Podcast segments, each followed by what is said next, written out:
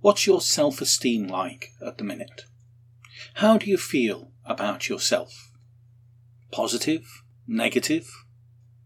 Not sure? Somewhere in the middle? After the reflection I recorded on Saturday, I had a couple of people asking me if I was alright. They were a bit worried about me. Well, actually, I have found it a bit difficult recently. Not as bad as some. I'm not saying, poor me, I deserve your sympathy.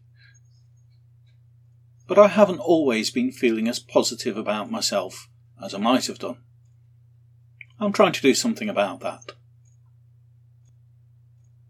How we see ourselves is often at odds with how God sees us. Today's lectionary includes lines from Psalm 139. For you created my inmost being. You knit me together in my mother's womb. I praise you because I am fearfully and wonderfully made. Your works are wonderful. I know that full well. It's very easy to think, well, I'm not particularly wonderfully made. But actually, God doesn't see that.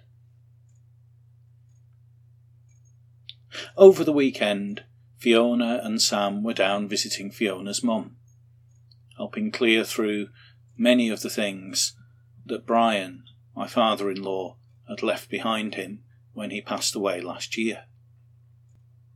They came back on Monday, and with them they bought something for me. It was a lump of rusty metal and two wooden handles that looked like they hadn't seen a lick of anything for about 30 years. Something more unpromising you couldn't spot, you might think. What I saw with my eye was a record number 4 hand plane, probably made back in the 1960s or 70s. And yes, covered in rust, yes, been left in a shed for maybe 30 years, but certainly a long way from beyond redemption. I now have a project. I have something to restore and renew. Already, I've managed to make the handles look an awful lot better, simply by scraping off what was there before and putting a new coating on them. I can already see the potential of this to be a plane that's far, far better than the ones you can get for £20 these days. Maybe sometimes we can feel a bit like that plane. Rusty, uncared for, nothing much to look at. But there is far more to us than that and God sees it. We are part of His creation. And in a way, you could say that we are all God's projects. We are all people who have been saved because of Christ. We are all works in progress gradually learning more of God's grace and God's love and God's mercy.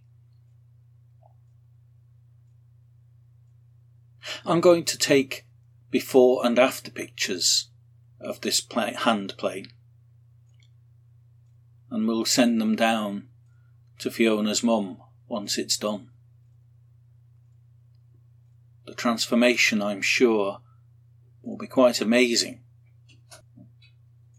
just think if this is what we are now, if this is what we are,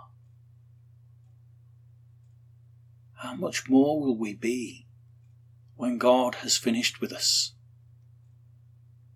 When God, who has fearfully and wonderfully made us, brings us to completion.